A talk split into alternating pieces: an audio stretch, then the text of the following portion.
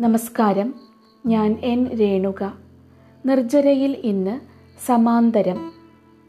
പതിനേഴ് വർഷങ്ങൾക്ക് മുൻപ് ജോലിയുമായി ബന്ധപ്പെട്ട് ജീവിച്ചിരുന്ന പയ്യന്നൂരിലേക്കും തിരിച്ച് ആലുവയിലേക്കും നടത്തിയിരുന്ന യാത്രകളും ആ യാത്രകളിൽ ഊറിക്കൂടിയ ഭൂഭാഗ സങ്കല്പങ്ങളും ഭാവനാവിസ്തൃതികളും ഇടകലർന്ന ആഖ്യാനമാണിത്.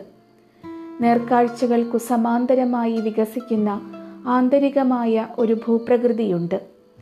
ഭൂഭാഗങ്ങൾ മനുഷ്യഭാവനകളെയും ചരിത്രബോധത്തെയും അഗാധമാക്കുകയും മനുഷ്യഭാവനകൾ ഭൂഭാഗങ്ങളുടെ ഉള്ളടരുകളിലൂടെ സഞ്ചരിക്കുകയും ചെയ്യുന്ന പരസ്പര പൂരകമായ പ്രക്രിയ. സമാന്തരം ഭൂതകാലത്തിന്റെ സഞ്ചിത സ്മൃതികളുടെ വീണ്ടെടുപ്പാണ്.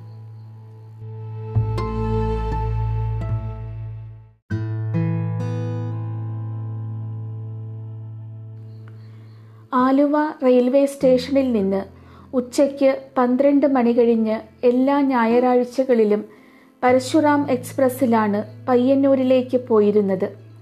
ഉച്ചച്ചൂടിൽ ആളുകൾ തിങ്ങി നിറഞ്ഞ് നിൽക്കാൻ ഇടമില്ലാതെ വെന്തുരുകിയാണ് വൈകുന്നേരത്തോടെ കോഴിക്കോട് എത്തുക. ചാലക്കുടിപ്പുഴയും ഭാരതപ്പുഴയും കടലുണ്ടിയും കല്ലായിയുമെല്ലാം മനസ്സിൽ ആർദ്രഭാവനകളോടെ എഴുന്നു നിൽക്കുമെങ്കിലും എങ്ങനെയെങ്കിലും പുഴ കടന്നു പോയാൽ മതിയെന്ന വിരക്തി വന്നു മൂടും. പിന്നീട് കോഴിക്കോട് സ്റ്റേഷൻ വിട്ടാൽ കാഴ്ചകൾ സായാഹ്നത്തിന്റെ സ്വച്ഛത കൊണ്ടും കാൽപ്പനിക ഭാവങ്ങൾ കൊണ്ടും ആളൊഴിഞ്ഞു തുടങ്ങിയ ഇരപ്പിടങ്ങൾ കൊണ്ടുമെല്ലാം ആകെ തരളിതമാകും. വടക്കൻ പ്രകൃതി എന്തുകൊണ്ടോ വല്ലാതെ മോഹിപ്പിച്ചിരുന്നു. വായിച്ച് മനസ്സിൽ പതിഞ്ഞുപോയ കഥാപാത്രങ്ങളും അവരുടെ സഞ്ചാര വഴികളുമെല്ലാം കാത്തുനിൽക്കുന്നത് പോലെ ഒരു തോന്നൽ. ജഗന്നാഥ ടെമ്പിൾ ഗേറ്റ് എത്തുമ്പോൾ ഓർമ്മകളിൽ ചോരമണക്കാത്ത ഒരു യാത്ര പോലും ഉണ്ടായിരുന്നില്ല. വി ആർ സുധീഷിന്റെ അച്ഛൻ തീവണ്ടി എന്ന കഥയും അതുണ്ടാക്കുന്ന നെടുവീർപ്പുകളും ഓരോ അനുഭവമാണ് പറയുക. നാദാപുരവും തിക്കോടിയും കാരക്കാടും കോരപ്പുഴയും എല്ലാം കഴിഞ്ഞ് മാഹി എത്തുമ്പോൾ വാതിലിനടുത്തു ചെന്ന് നിൽക്കാറുണ്ട്. ഫ്രഞ്ച് സംസ്കാരത്തിന്റെ ഈടുവയ്പ്പുകളും വെള്ളിയാങ്കല്ലും ദാസന്റെയും ചന്ദ്രയുടെയും പ്രണയ നിമിഷങ്ങളിൽ നിന്ന് ഉയർന്നു പറന്ന ചെമ്പോത്തുകളും മയ്യഴിപ്പുഴയുമെല്ലാം ജീവിതത്തിന് നൽകിയ കമ്പളങ്ങളിൽ നിറയെ സ്മൃതിചിത്രങ്ങളും ഈണങ്ങളുമായിരുന്നു. തലശ്ശേരിയിലെ കണ്ടൽക്കാടുകൾ കടന്ന് കണ്ണൂരിലെത്തുമ്പോൾ കമ്പാർട്ട്മെന്റുകൾ കുറെ കൂടി വിജനമാകും. പുറത്ത് പകൽ തീർന്നു തുടങ്ങുന്നതിന്റെ ചുവപ്പുരാശി. ഒരിക്കലും മറക്കാതെ ജനലരികിൽ നോക്കിയിരിക്കുന്നത് വളപട്ടണം പുഴയിലെ അസ്തമയവും വല്ലപ്പോഴും അവിടെ വന്നു ചേർന്നിരുന്ന ദേശാടന കിളികളെയും കാണാനാണ്. ആ കാഴ്ചകൾ സ്ഥലകാലങ്ങളിലേക്ക് ഇരമ്പിയെത്തുന്ന ഭൂഭാഗ വിസ്തൃതികളെയും സാംസ്കാരിക ചരിത്രത്തെയും ഓർമ്മിപ്പിച്ചു. മനസ്സിന്റെ ആഴങ്ങളിൽ വെങ്കല സദൃശമായ അഗാധ ധ്വനികളുണ്ടാക്കി ഭൂതകാലം നാനാഭാവ സങ്കലിതമായ ചലനരൂപകം തന്നെയാണ്. ഇരുട്ടിന്റെ മറവിൽ നിൽക്കുന്ന ഏഴിമല ഒരിക്കലും ആസ്വദിക്കാൻ കഴിഞ്ഞില്ല. പയ്യന്നൂർ സ്റ്റേഷനിൽ ഇറങ്ങാനുള്ള ഒരുക്കം. മഴ കനത്തുനിന്ന ഒരു ഉച്ചയിലാണ് ഞങ്ങൾ കുറച്ചുപേർ ബേക്കൽ കോട്ടയിലേക്ക് പുറപ്പെട്ടത്. വൈകുന്നേരമായപ്പോൾ ആദ്യം ആസ്വദിച്ച വിജനതയുടെ സൗന്ദര്യം ഭയമായി വളർന്നു തുടങ്ങി. കടൽ തീരത്തുകൂടി നടന്ന് കുറ്റിച്ചെടികൾക്കിടയിലൂടെ ആളൊഴിഞ്ഞ പള്ളിക്കര റെയിൽവേ സ്റ്റേഷനിൽ എത്തുമ്പോഴേക്കും ഇരുട്ടിയിരുന്നു. ലോക്കലിൽ കയറി തിരികെ എത്തുമ്പോഴും ആ വിജനപ്രകൃതിയുടെ ഭീതി നിറഞ്ഞ താളവട്ടങ്ങളിലൂടെ സഞ്ചരിച്ചു തീർന്നിരുന്നില്ല.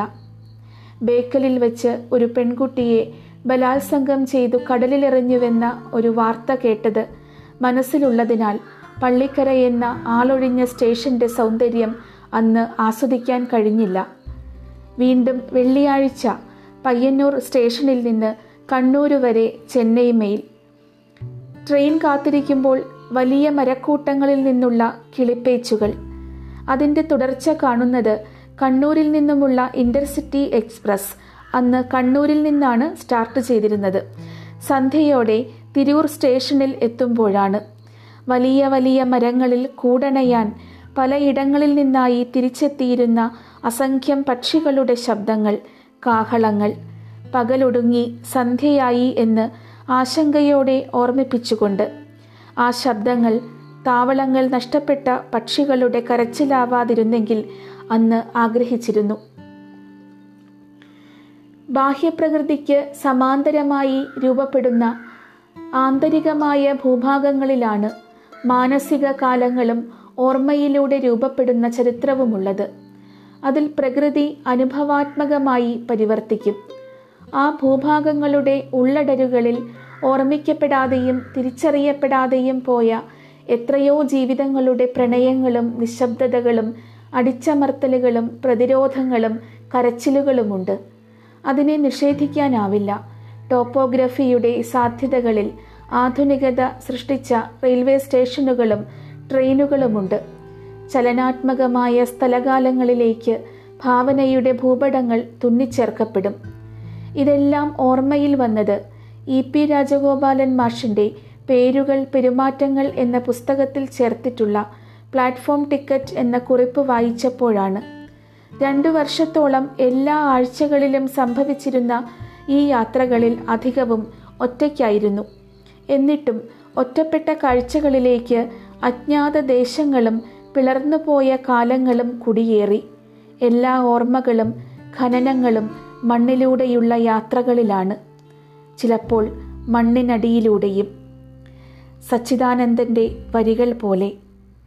ഞാൻ മണ്ണിനടിയിലാണ്. ഓർമ്മ വരുമ്പോൾ ഞാൻ മുളയ്ക്കുന്നു. സ്വപ്നം കാണുമ്പോൾ പൂക്കുന്നു. കായ്ച്ചു കൊഴിഞ്ഞു വീണ് വീണ്ടും മുളയ്ക്കുന്നു.